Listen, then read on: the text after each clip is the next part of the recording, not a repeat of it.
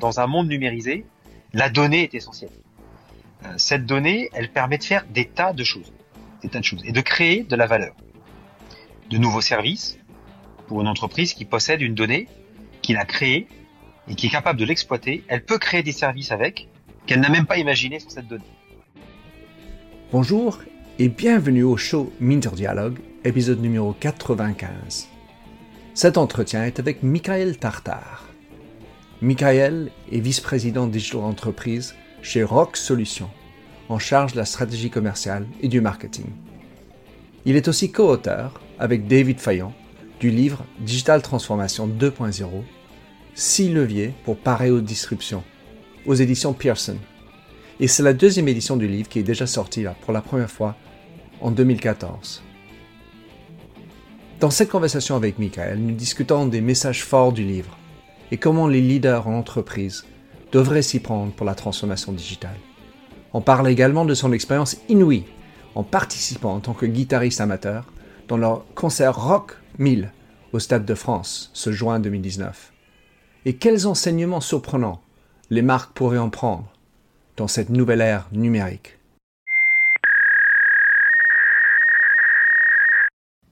Bonjour et bienvenue sur mon podcast Minter Dialogue en français, où on parle des marques, des nouvelles technologies et comment les entreprises doivent s'adapter à la transformation digitale. Je suis Minter Dial, votre compère pour ce podcast. Vous pourrez trouver les show notes sur mon site minterdial.fr, où vous aurez tous les liens et références cités lors de cet entretien. Plongeons alors dans cette nouvelle émission. Michael Tartar super de t'avoir sur mon show. Ça fait longtemps qu'on se connaît. Et euh, tu es quelqu'un qui a deux passions partagées avec moi. Un qui, on va dire, est la transformation digitale. Le deuxième, c'est un peu de musique dont on va parler tous les deux euh, cette fois-ci. Donc, raconte-nous de ton point de vue, qui es-tu? Alors, euh, merci déjà Minter de m'accueillir sur ton show. C'est un plaisir d'avoir l'occasion de, de, te parler. Donc, le qui es-tu étant, euh, comme tu as mis le sujet sur à la fois le, la transformation digitale et, la musique, euh, donc deux sujets. Le premier sujet professionnel, puisque je, je passe maintenant euh, le plus clair de mon temps à essayer d'accompagner les entreprises dans leur transformation digitale, à la fois en tant que EVP Digital Enterprise de Rock Solutions. J'accompagne mes clients au quotidien dans leur transformation et au travers du livre que nous venons de sortir avec euh, David Fayon, qui est une euh, nouvelle version totalement refondue du livre que nous avions sorti en 2014, donc avec euh, beaucoup de, points. Et puis sur la partie musicale, bah, je suis un guitariste amateur qui s'amuse avec ses amis dans un groupe de rock de reprise et qui vient de jouer il y a voilà le 29 juin au Stade de France dans le cadre du concert Rock in Mill que tu as peut-être suivi à la télévision. Et bien sûr, et ce que je trouve euh, extrêmement sympathique, c'est la cohérence de ta vie personnelle et professionnelle, Michael. Bah, écoute, ça me fait très plaisir. J'essaye de, j'essaye d'être cohérent effectivement, et surtout d'avoir un équilibre. Et tu le, euh, tu le, tu l'exerces. Je voudrais juste démarrer par cette expérience euh, Rocking 1000 car en fait ça m'a beaucoup touché de, voir ce qui s'est passé. C'est quelque chose qui existe en France depuis un certain temps, enfin plusieurs années. Tu peux nous expliquer un peu ce que c'était et, puis après je voulais parler de ton expérience. Alors Rock in Mill est d'abord un concept italien. À l'origine, c'est Fabio Zaffanini, un Italien de une petite ville qui s'appelle Cesena, pas très loin de Florence, qui euh, voulait faire venir les Foo Fighters euh, dans sa petite ville. Les Foo Fighters ayant une tournée qui passait en Italie, mais pas par Cesena. Pour attirer l'attention des Foo Fighters, il a eu l'idée de réunir 1000 musiciens pour jouer un titre des Foo Fighters, qui s'appelle Learn to Fly. Et en fait, euh, ça a attiré l'attention des Foo Fighters parce que la, vue, la vidéo a été vue plus de plus de 40 millions de fois.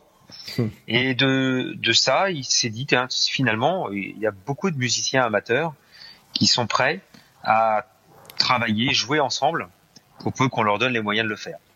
Et donc, il a créé euh, Rock in Mill. Il a expérimenté le concept euh, à Florence. Il a joué euh, avec ses 1000 musiciens qui sont de, des amateurs complets en leur donnant un click-track. Donc ça, c'est le secret de Rock in Mill. C'est dans notre oreille, en tant que musicien, on entend le rythme et des instructions pour passer au couplet, au refrain, au solo, au final. Euh, et ce sont ces informations qui nous permettent de jouer tous ensemble sur des, des, surfaces très grandes comme un terrain de football. Voilà. Et c'est ce qu'on a vécu du coup euh, euh, au Stade de France pour la première fois en France, le 29 juin euh, cette année, avec la particularité euh, qu'en tant que musicien, c'est que je me suis inscrit comme tous les autres, euh, voilà, en, en, me donnant une vidéo de moi en train de jouer avec mon groupe, les Salt and Pepper. Et cette vidéo, elle a été retenue elle m'a permis ensuite de suivre tout un, un programme, euh, puisque les morceaux qu'on a joués étaient définis par l'organisation, 19 titres à apprendre par cœur, de sorte à ce que les trois derniers jours, on fasse les répétitions tous ensemble pour la mise en place du concert avec les autres musiciens. Et c'est très très impressionnant. Absolument. Donc pour, pour y arriver, donc il fallait postuler. Et ensuite, l'ensemble des personnes venaient principalement, enfin, de la France ou de Paris. Comment est-ce que ça se constituait les 1000 euh, musiciens? C'est grosso modo deux tiers de Français venant euh, d'un peu partout en France. J'ai pas la répartition par région, mais c'est à peu près ça. Bien sûr. Et le reste, des étrangers avec une grosse partie d'Italiens, puisque les, le concept venant d'Italie, euh, ceux qui ont goûté à Rocky Mill en Italie veulent le faire ailleurs. Euh, Moi-même, euh, voilà, si demain on me dit il y a Rocky Mill à New York, j'y vais. je me débrouille pour le faire. Euh, c'est fascinant. L'expérience est, est, est, prodigieuse. Pas seulement d'ailleurs les deux heures que nous avons passées tous ensemble au Stade de France devant 55 000 personnes, mais aussi les six mois qui nous ont amenés jusque-là. Parce que c'est un, c'est un vrai travail collectif, euh, animé par une communauté, euh, qui se rencontrent virtuellement au travers de Facebook et au travers d'une plateforme où nous trouvons tous les contenus, les tutoriels qui nous permettent d'apprendre à jouer ensemble sans se connaître. Et en fait, on, on s'est juste découvert tous trois jours avant euh, de jouer devant 55 000 personnes. Les seules personnes que j'avais moi rencontrées vraiment avant sont les gens que je connaissais déjà, puisque ce sont les, les membres de mon groupe qui ont eux aussi été sélectionnés à Rocky Mill. Salt and pepper partout, alors plein, plein de poivre et sel. En quelque voilà, c'est ça, exactement. Et um, est-ce qu'il y a une vie après l'événement? Parce que ça, c'était le 29 juin. Est-ce que ça vit encore derrière ça sur Facebook ou ailleurs? C'est très très actif. C'est d'ailleurs euh, les musiciens qui ont fait Rockin' Mill, dont moi, hein, euh, la, la, semaine qui a suivi, c'est on n'atterrit pas vraiment. C'est-à-dire que on a vécu quelque chose d'exceptionnel dans la vie d'un musicien amateur. Euh, les gens, le public qui était là, euh, on le voit au travers des commentaires qui sont faits, euh, ont vécu quelque chose d'exceptionnel. C'est pas un concert normal. C'est c'est c'est plus fort que les concerts de stars. Aussi bizarre que ça puisse paraître, euh, les morceaux qu'on a joués, l'ambiance qu'il y avait dans la salle, dans le dans le stade de France, on ne le retrouve pas dans un concert normal. Je pense que c'est dû à plusieurs facteurs. Déjà le fait qu'on avait une liste, une setlist qui était assez éclectique. C'est du rock, très populaire, euh, mais il y en avait pour tous les goûts. Choisi par qui? Euh, Choisi par l'organisation et avec le regard bienveillant de Philippe Manœuvre en France, qui est un critique rock très connu en France, euh, qui a, euh, par exemple, proposé euh, une chanson de Johnny Hallyday. Mmh. Donc on a fait des standards rock internationaux, mais on a aussi fait en, pour les chansons françaises Allumer le feu de Johnny Hallyday et euh, Un autre monde de téléphone, qui sont des, des, des, chansons très connues par les Français. Euh, je pense que aussi le fait que une grande partie du public, j'ai du mal à estimer, mais euh, on va dire peut-être la moitié des gens, c'est raisonnable de dire entre 30% et 50% des gens qui sont venus nous voir sont des proches. Ce sont des, des amis, des femmes, oui, des maris, des enfants qui sont venus nous voir. Mhm. Euh, et aussi euh, à, à, avoir une, un regard particulier et un moment de d'osmose hmm. très bienveillant d'ailleurs. Il y a, j'ai pas senti de stress. Hmm. Par exemple, le même stress que lorsqu'on monte sur scène et qu'on, en tant que guitariste, par exemple, je dois attaquer une chanson. je sais que si je me... voilà, si je me plante, il y a tout le monde me regarde. là, si je me plantais, c'était pas très grave. il y avait beaucoup de bienveillance aussi de tout le monde et le fait qu'on soit tous répartis sur le stade fait que le public qui est euh, loin dans les gradins, finalement, il est toujours près de quelqu'un. Hmm. Un concert normal, celui qui est loin dans les gradins, il est loin de l'artiste. il regarde la vidéo. Hmm. Là, il est des artistes qui sont devant lui. Quoi. Bah, je manquerai pas de, mettre des liens euh, pertinents dans, dans les show notes. Donc, parle nous de Rock Agency plutôt, ben, on va dire l'autre partie de, de, de, toi, Michael. Donc, Transformation Digitale 2.0, euh, tu as écrit une première version avec David en 2014, la deuxième sort cet, cet, été 2019. Qui le cible euh, pour ce livre déjà? Alors, la cible, ce sont des cadres dirigeants ou des opérationnels qui ont à traiter de la transformation digitale dans leur domaine et qui n'ont pas forcément les connaissances pour apprécier la globalité du sujet. Voilà, le sujet de la transformation digitale peut être complexe, peut être perçu comme euh, euh, difficile à appréhender. On essaye avec ce livre de donner une grille de lecture qui permet à ces opérationnels qui sont en charge de la transformation ou à ces dirigeants qui y réfléchissent d'avoir une compréhension complète du sujet. Hmm, chouette. Donc, euh, entre celui de 2014 et celui de 2019, comment est-ce que tu peux dire quels sont les plus grands changements qui ont eu lieu et on va dire dans cette nouvelle édition Comment tu pourrais décrire les, plus grands bouleversements ou changements?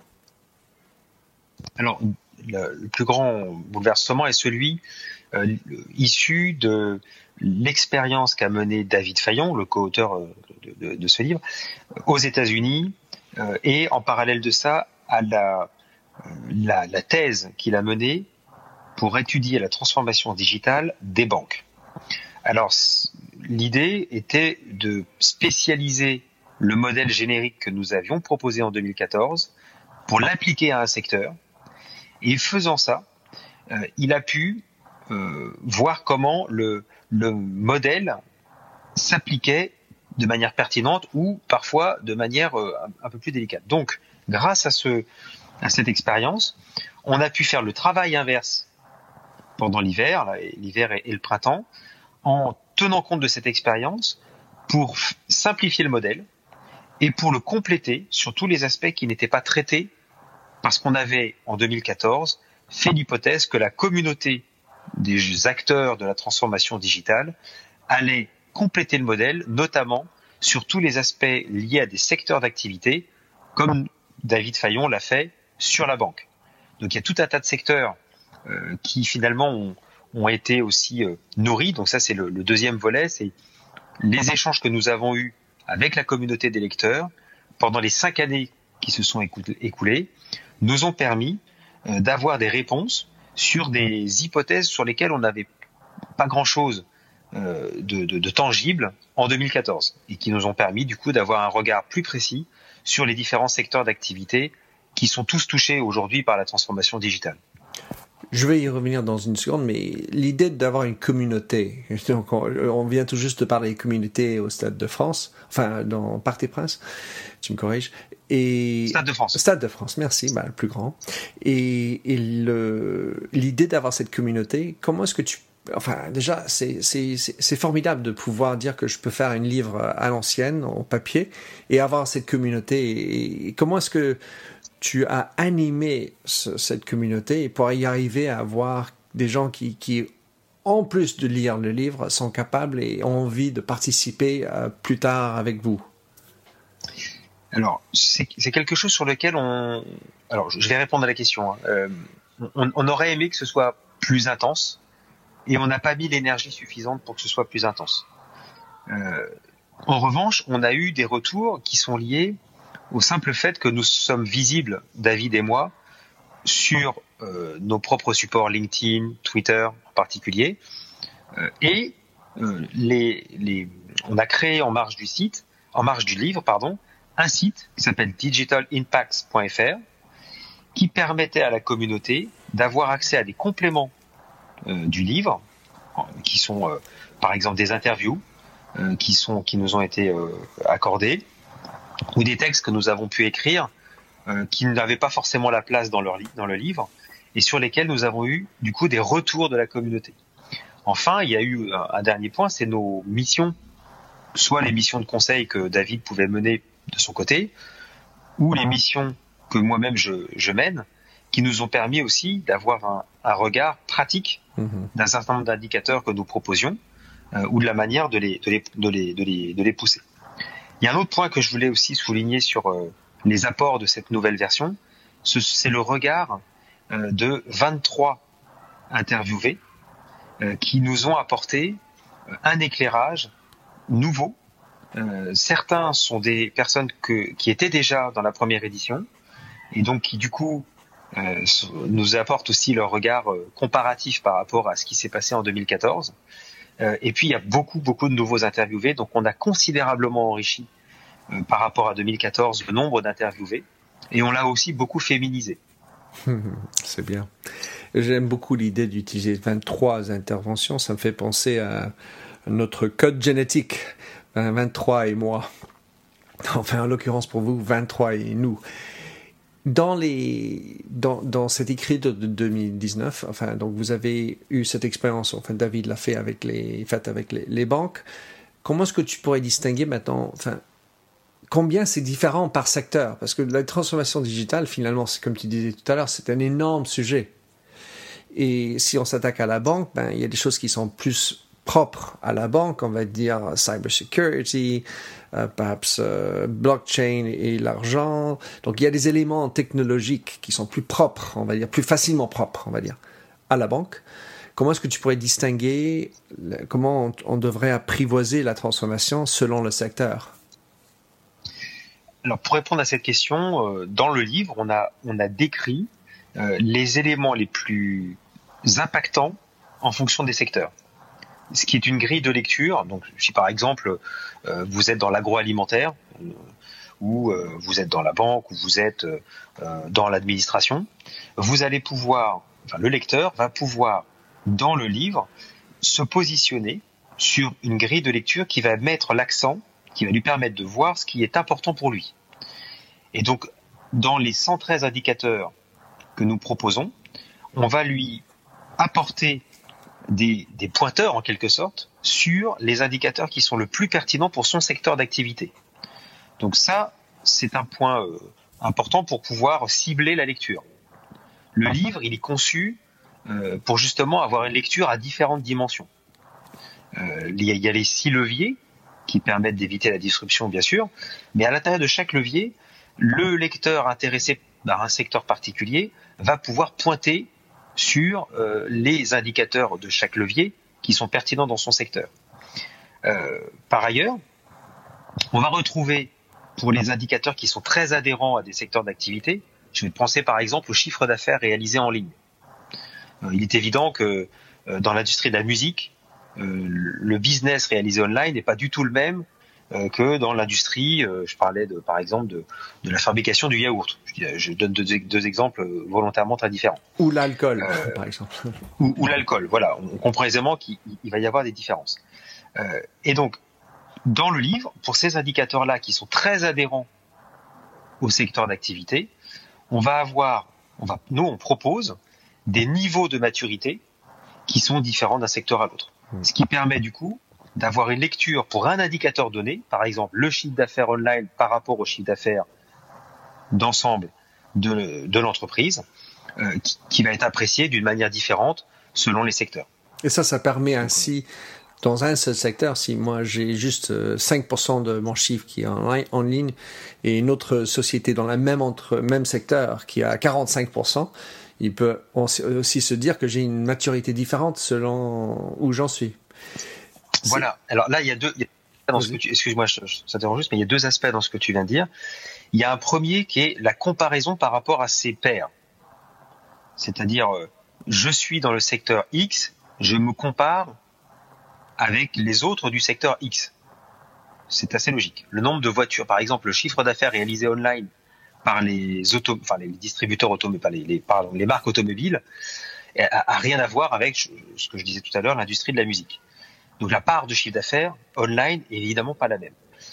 Maintenant, c'est intéressant pour un, un acteur d'un secteur donné de se comparer aussi avec les autres secteurs.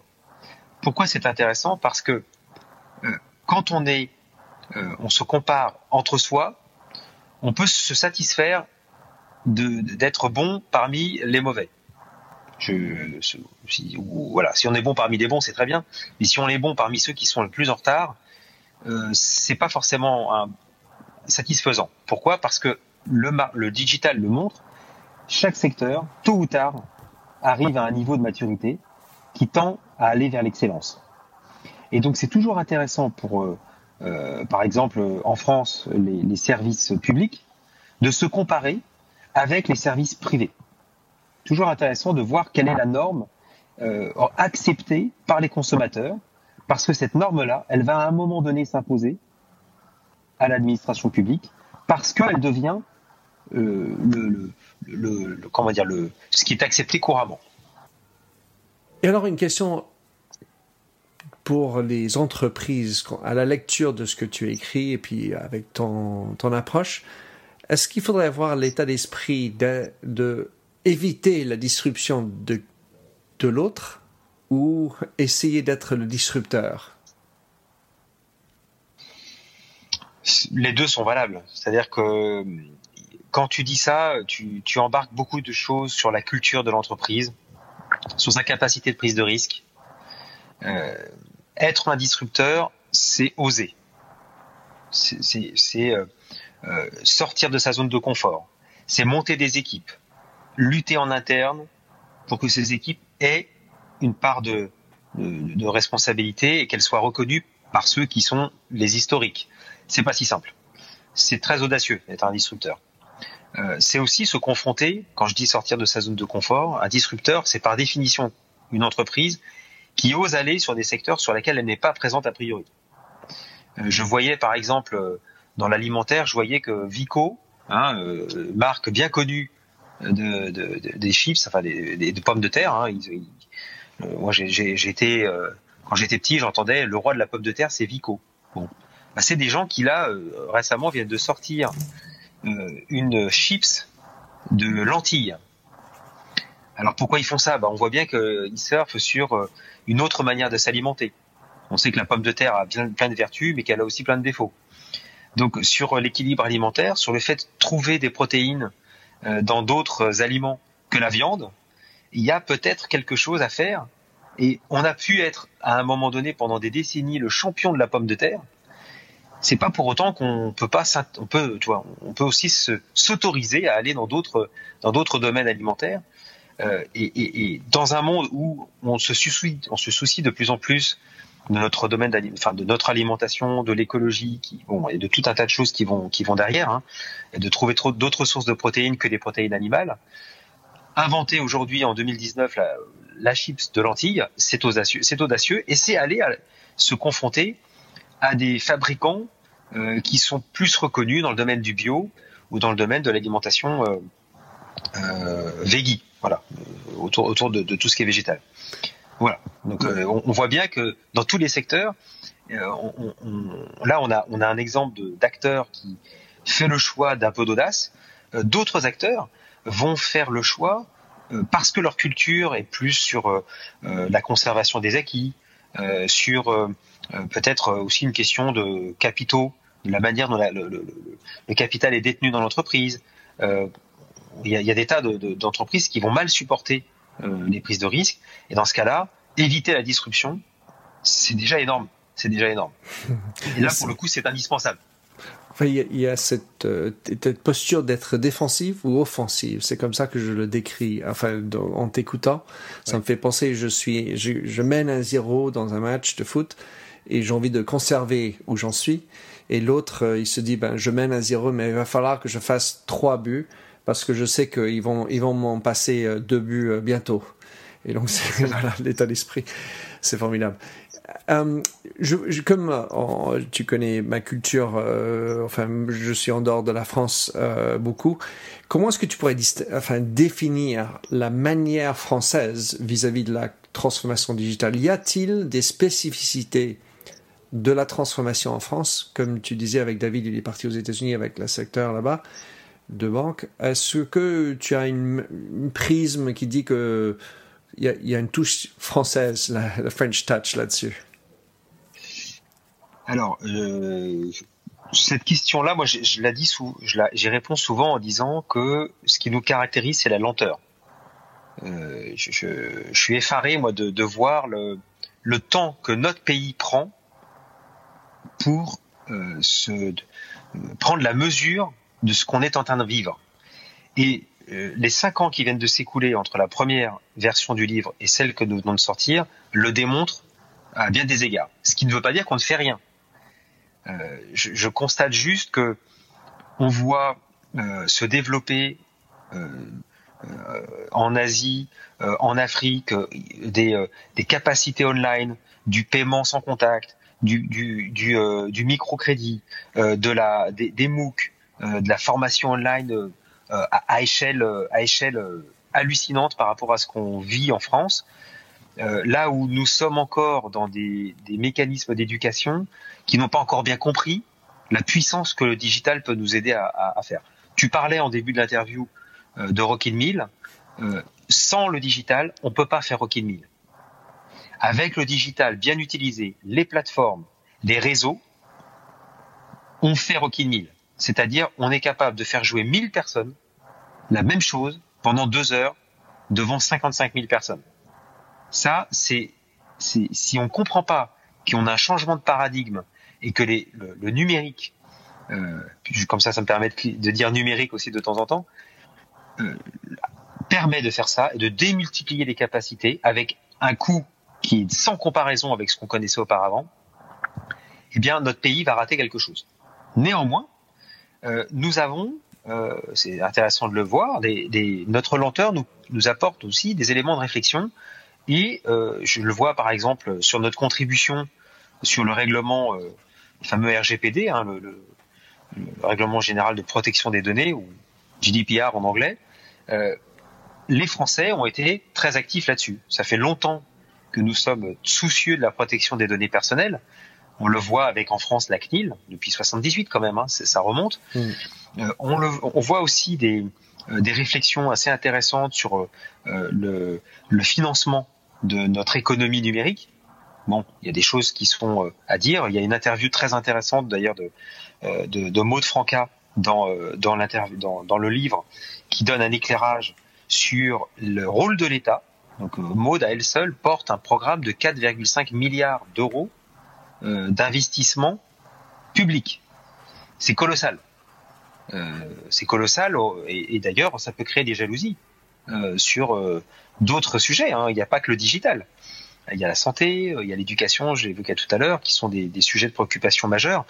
Et c'est intéressant aussi, quand on lit l'interview de Maude, de voir que l'État euh, fait un certain nombre de choses, euh, qu'il y a des aussi il y a des écoles. Je, je, pense à, à 42 par exemple, euh, qui sont euh, qui sont cités aussi par Gilles Babinet dans son dans sa préface, qui a lui une appréciation au niveau européen de notre de notre implication. Donc, quand on lit l'interview, enfin c'est pas une interview où Gilles nous a fait l'amitié de de faire la préface du livre. Absolument. On voit bien on voit bien aussi que bah on n'est pas on est on n'est pas les premiers, n'est pas non plus les derniers, mais il faut pas oublier qu'on se prétend être la cinquième ou la sixième puissance mondiale. Donc on a une obligation de, au niveau mondial, on a une obligation d'être euh, les leaders partout, partout, pas seulement dans la philosophie, aussi sur le digital. Et on n'en fait pas assez. Quand tu parlais de rock, euh, Rockin' de 1000 encore là, tu parlais de la communauté et puis ce que le, le, numérique a pu apporter. Tu as aussi parlé, quand tu parlais, tu décrivais l'expérience, la bienveillance. Et ça me faisait penser que, bon, avec la CNIL, et il y a un côté en France aussi de la bienveillance tout de même qui, qui fait difficile avec une agilité rapide, parce que quand on est sur l'agilité rapide, on sait qu'il y a des, des bras cassés et ces cassures. Il y a une espèce de bienveillance qui, amène peut-être un peu plus de lenteur, comme tu disais. Mais ça me fait penser aussi à la notion du temps. Euh, j'ai une amie qui a écrit un livre qui s'appelle Super Fast. En anglais, c'est Sophie Devonshire. Et euh, tout son propos est, de savoir être dans une rapidité d'action. Et, c'est vrai que cette rapidité, ça, ça amène de l'échec, ça amène des expérimentations, et c'est pas toujours évident d'être à cette vitesse quand on est là-dessus. Mais il y a aussi cette notion d'être à l'heure. Et que quand tu fais ton entraînement pour un tube, pour la, musique, tu peux pas avoir un quart d'heure de retard.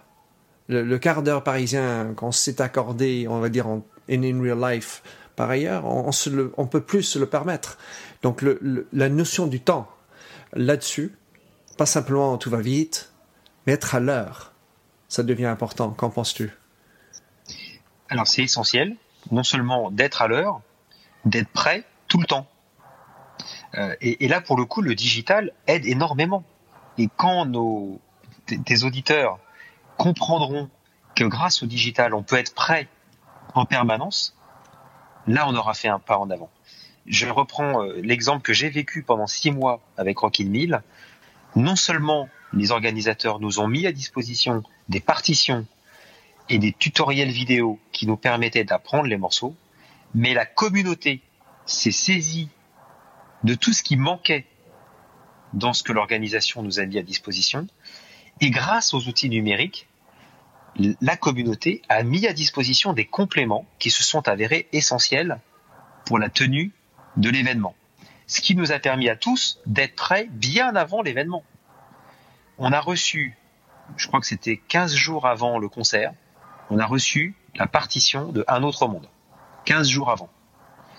Euh, un guitariste qui apprend en 15 jours, sachant qu'on n'a pas que ça à faire, bien sûr, et on fait ça juste par passion et qu'on a quelques heures à y consacrer le week-end, apprendre en seulement deux semaines de délai un morceau de cette nature, ça veut dire que les 18 autres titres, on les connaissait déjà. Et il a fallu euh, s'appuyer sur euh, la bienveillance de toute la communauté pour pouvoir rendre ça possible. Et c'est ça qui est extraordinaire avec le digital, c'est que les outils qui sont à notre disposition sont très faciles à mettre en place et ils nous permettent d'être prêts tout le temps et donc d'être à l'heure, comme tu le disais à l'instant, le jour J. Parce que on a quelque chose à présenter, même si c'est pas parfait. ce, qui, ce qui veut dire que, et ça c'est aussi tu parlais de la culture, euh, enfin de la différence par rapport à, la France. Moi, ce qui me frappe en France, c'est notre difficulté à accepter l'imparfait. On a une culture euh, cartésienne où euh, tout doit être réfléchi avant d'agir, tout doit être écrit. On a une culture de l'écrit qui est très forte dans les moindres détails. Ce qui a un énorme inconvénient, c'est que à passer des mois à écrire, on passe pas de temps à faire. Moi, ce que je vends avec Rock Solution, c'est justement la capacité à faire vite, à se tromper vite et à tenir vite euh, le, feedback, le, retour de l'expérimentation réelle. Et ça, ça permet de faire de l'ajustement rapide au regard du réel, pas de ce qu'on imagine qui va fonctionner. Il y a un autre truc que tu as dit, Michael, c'est dans, dans la préparation de Rock and Mill, le fait que la communauté a pu participer à, à ajouter des choses. Et dans l'état d'esprit des organisateurs, c'est cette capacité de déléguer ou de laisser pisser, laisser aller la communauté et de pas dire non, non, non, c'est pas comme ça, attends. Il, il faut avoir cette espèce de lâcher prise. C'est essentiel. Le digital le permet. Le lâcher prise, ça veut dire pour euh, un cadre dirigeant de faire confiance hmm. euh, et de donner un cadre. Tiens, attention, euh, encore une fois, euh, faire jouer 1000 personnes, 19 titres pendant deux heures, de niveau professionnel, ça impose un cadre. Les 19 titres, c'est Rockin' Mill qui les a choisis et qui nous les a poussés. Si on n'était pas content, moi j'ai vu des commentaires euh, de gens qui ont dit ah oui tel titre non c'est n'importe quoi, euh, on n'a pas envie de jouer ça. Si t'as pas envie de jouer ça, tu sors, tu, tu laisses, tu rentres pas dans le projet, c'est pas grave, t'inquiète pas. Il y a 4000 autres musiciens qui attendent. Donc ne t'inquiète pas, le mmh. projet sans toi se fera. Mmh. Et moi-même, il y a des titres que j'ai appris sans grande conviction parce que bon, c'est pas la musique que j'ai l'habitude d'écouter. Mais c'est pas grave. J'étais tellement enthousiaste de ce projet que j'ai pris le temps sur moi-même pour euh, et la discipline qu'il fallait pour pouvoir apprendre les titres euh, qu'on allait jouer ensemble. Mais tu as raison, le lâcher prise est essentiel. Et dans, dans, dans ce que tu racontes, c'est marrant. Il y, a, y a une autre leçon pour moi, c'est le cap. À, à vous mille, vous aviez partagé un cap, c'est-à-dire un cap nord. Et donc, bon, ça me fait chier cette chanson, mais c'est pas grave, c'est pour le cap. Exactement. Je, je pense d'ailleurs que si jamais, à un moment donné, dans le chemin que nous avons parcouru pour Rocky Mill, euh, imagine 4, 5, 6, 10 titres m'ennuyaient profondément, j'aurais laissé tomber. J'aurais dit, ok, c'est pas pour moi. Le, le style de musique, l'ambiance qui se dégage, les titres qui ont été choisis ne me conviennent pas. Euh, tu sais, un, un, un titre de, de, rock comme de musique, enfin quelle que soit la, la musique, est porteur de beaucoup de choses. Il y a une émotion, il y a un sens, il y a un message. Euh, si à un moment donné un titre allait à l'encontre de mes convictions, de mes valeurs, j'aurais probablement laissé laissé tomber. C'est pas du tout ce qui s'est passé, puisque dès le départ, je connaissais les valeurs portées par ce projet, qui est des valeurs de bienveillance, des valeurs d'entraide, des valeurs de vivre ensemble, euh, de communauté, de communion dans le, dans le sens euh, positif du terme. Et c'est ce que j'ai vécu. J'ai vécu cette communion. Dès le premier jour des répétitions, par 38 degrés au milieu du Stade de France, sous le soleil, quand on a commencé à jouer ensemble des titres que j'avais appris tout seul dans mon salon avec mon casque, j'ai vécu cette communion et l'extraordinaire impact d'une collaboration ensemble. Et le message de Fabio Zaffanini, euh, j'espère qu'on doit pouvoir trouver sur euh, YouTube son discours au Stade de France. Le message de Fabio, c'est un message de vivre ensemble. Et il nous dit, il faut qu'on arrête d'être euh, égoïstes les uns les autres, travaillons ensemble, en étant ensemble, on fait des choses extraordinaires. Et moi aujourd'hui, je mets sur mon CV que j'ai joué au Stade de France. je ne suis qu'un modeste guitariste je n'ai rien d'un Keith Richards. J'adore les Rolling Stones. Je suis fan de, de longue date. Keith Richards, je l'adore. Il a joué au Stade de France. Bah, moi, j'ai fait aussi. Voilà. C'est chouette. Dans, mais je ne suis pas un Rolling Stone. Ah, ben ça. Mais tu es rock.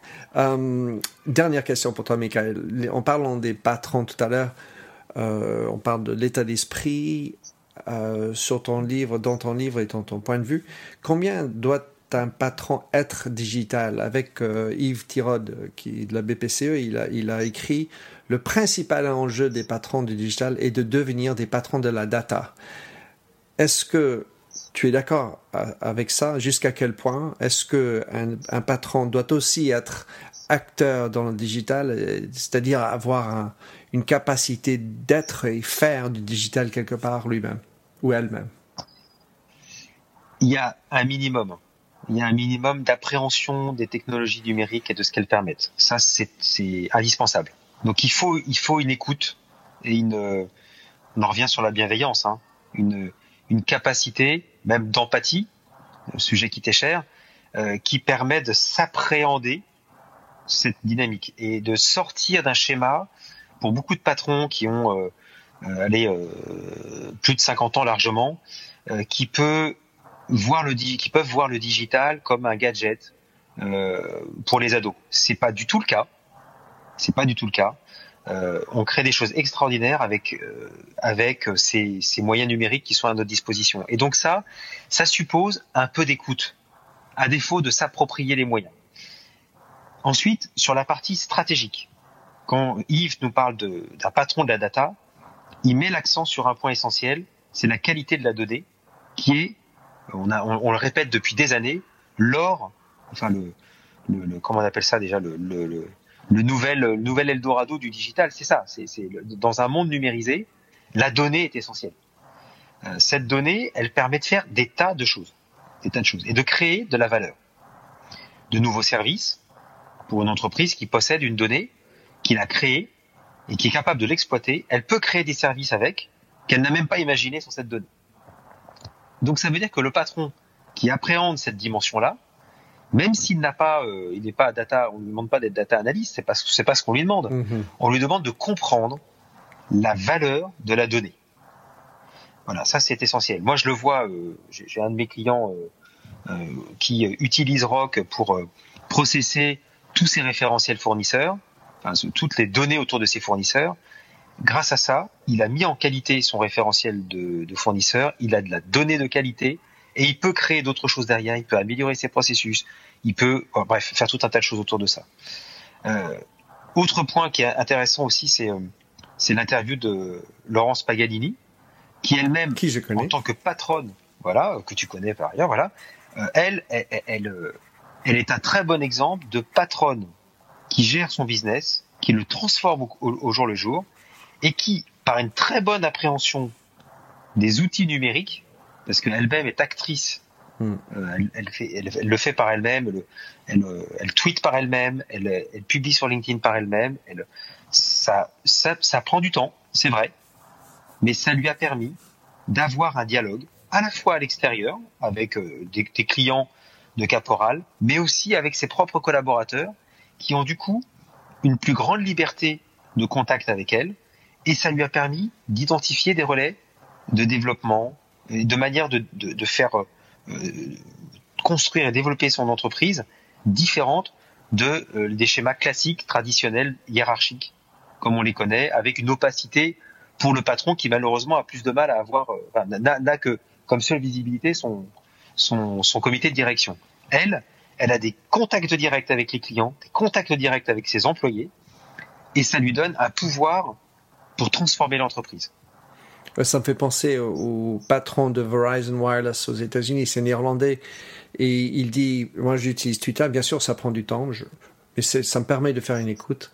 Et deux, je le conçois comme étant un moyen de passer dans les coulisses et écouter les clients, enfin y être et entendre leurs plaintes, c'est de l'or aussi, les plaintes en tout cas avec euh, Caporal, j'ai encore mes pantalons, mes jeans euh, connectés avec le petit QR code. Euh, donc ça, c'est grâce à Laurence et son équipe évidemment.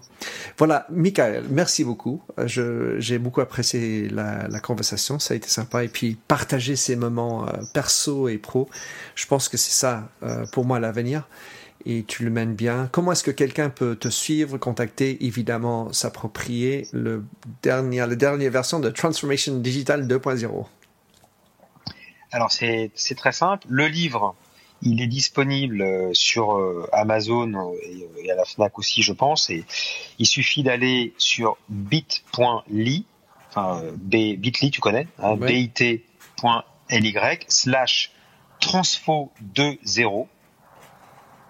Ça pointe directement sur la page Amazon pour acheter le livre, en format numérique ou en format papier, si on préfère le papier. Une anecdote d'ailleurs à ce sujet. Euh, euh, Sandrine Decorde, qui nous a fait l'amitié d'une, euh, de répondre à nos questions dans le livre, nous apprend, j'ignorais d'ailleurs, je l'ai découvert en, faisant son interview, que le livre numérique ne représente que 5% des ventes du livre en France. Donc c'est quand même très peu. Donc on voit bien que cette industrie, elle, elle dépend beaucoup encore du papier. Pour notre livre pour son, son premier, euh, son premier, euh, la première version 2014, 15% des ventes ont, réalisé, ont été réalisées sur le numérique. Donc on peut penser que notre lectorat est un lectorat plus habitué aussi à utiliser la tablette Kindle par exemple ou une liseuse quelconque. Ensuite, pour me suivre, c'est très simple. Sur Twitter, Michael Tartar. Sur LinkedIn, pareil. J'ai pas changé de nom pour LinkedIn. Et puis, euh, pour ceux qui veulent me suivre euh, sur mon groupe bah, Salt and Pepper. J'ai une page euh, pour le groupe de musique, euh, pour ceux qui aiment le rock. Hmm. Et puis, bien sûr, ma, ma, ma, page Facebook pour ceux qui. alors ça, pour le coup, pour Facebook, j'ai un, j'ai un regard particulier parce que je mélange bien volontiers, mais sur Facebook, j'ai une politique toute simple, c'est je suis en relation avec des gens que j'ai déjà rencontrés. Donc je suis très ouvert, mais il faut que j'ai eu un premier contact réel, enfin, en face-to-face avec ces, avec ces personnes que, qui me font l'amitié de me suivre sur Facebook. Et pour te dire, je fais la même chose sur LinkedIn. Donc, euh, chacun sa petite voix là-dessus. Michael, merci beaucoup pour ça. Ravi, j'espère que tout se passe bien. Excellent de t'avoir. Et puis à la prochaine. À la prochaine, Minter. À très bientôt. Merci de nous avoir écoutés sur Minter Dialogue en français. Vous trouverez tous les liens et références cités lors de cet entretien sur mon site minterdial.fr. Pour vous inspirer, je vous laisse avec une chanson que j'ai écrite dans ma jeunesse, A Convinced Man.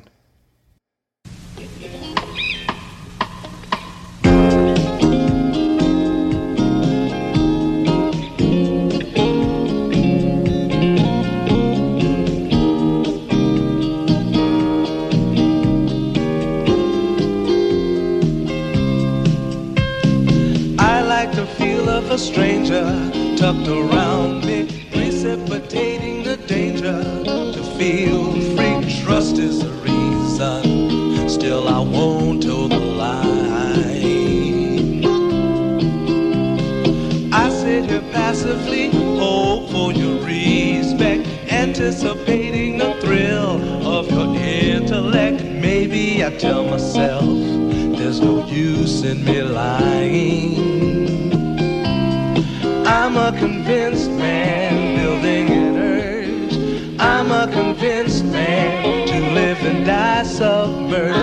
Convinced man in the arms of a woman. I'm a convinced man, challenge my fate. I'm a convinced man, competition's innate. A convinced man in the arms of a woman. Despise revenges and struggle with deceit. Live for the challenge so life's not incomplete. What's wrong with challenge? I know soon we all die.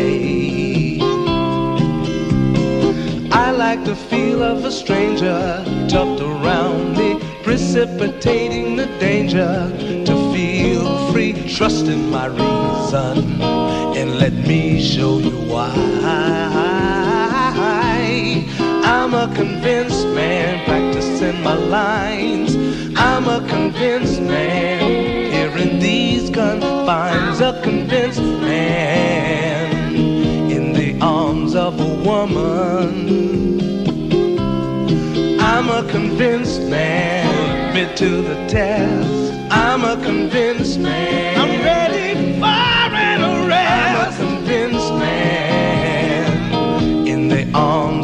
woman.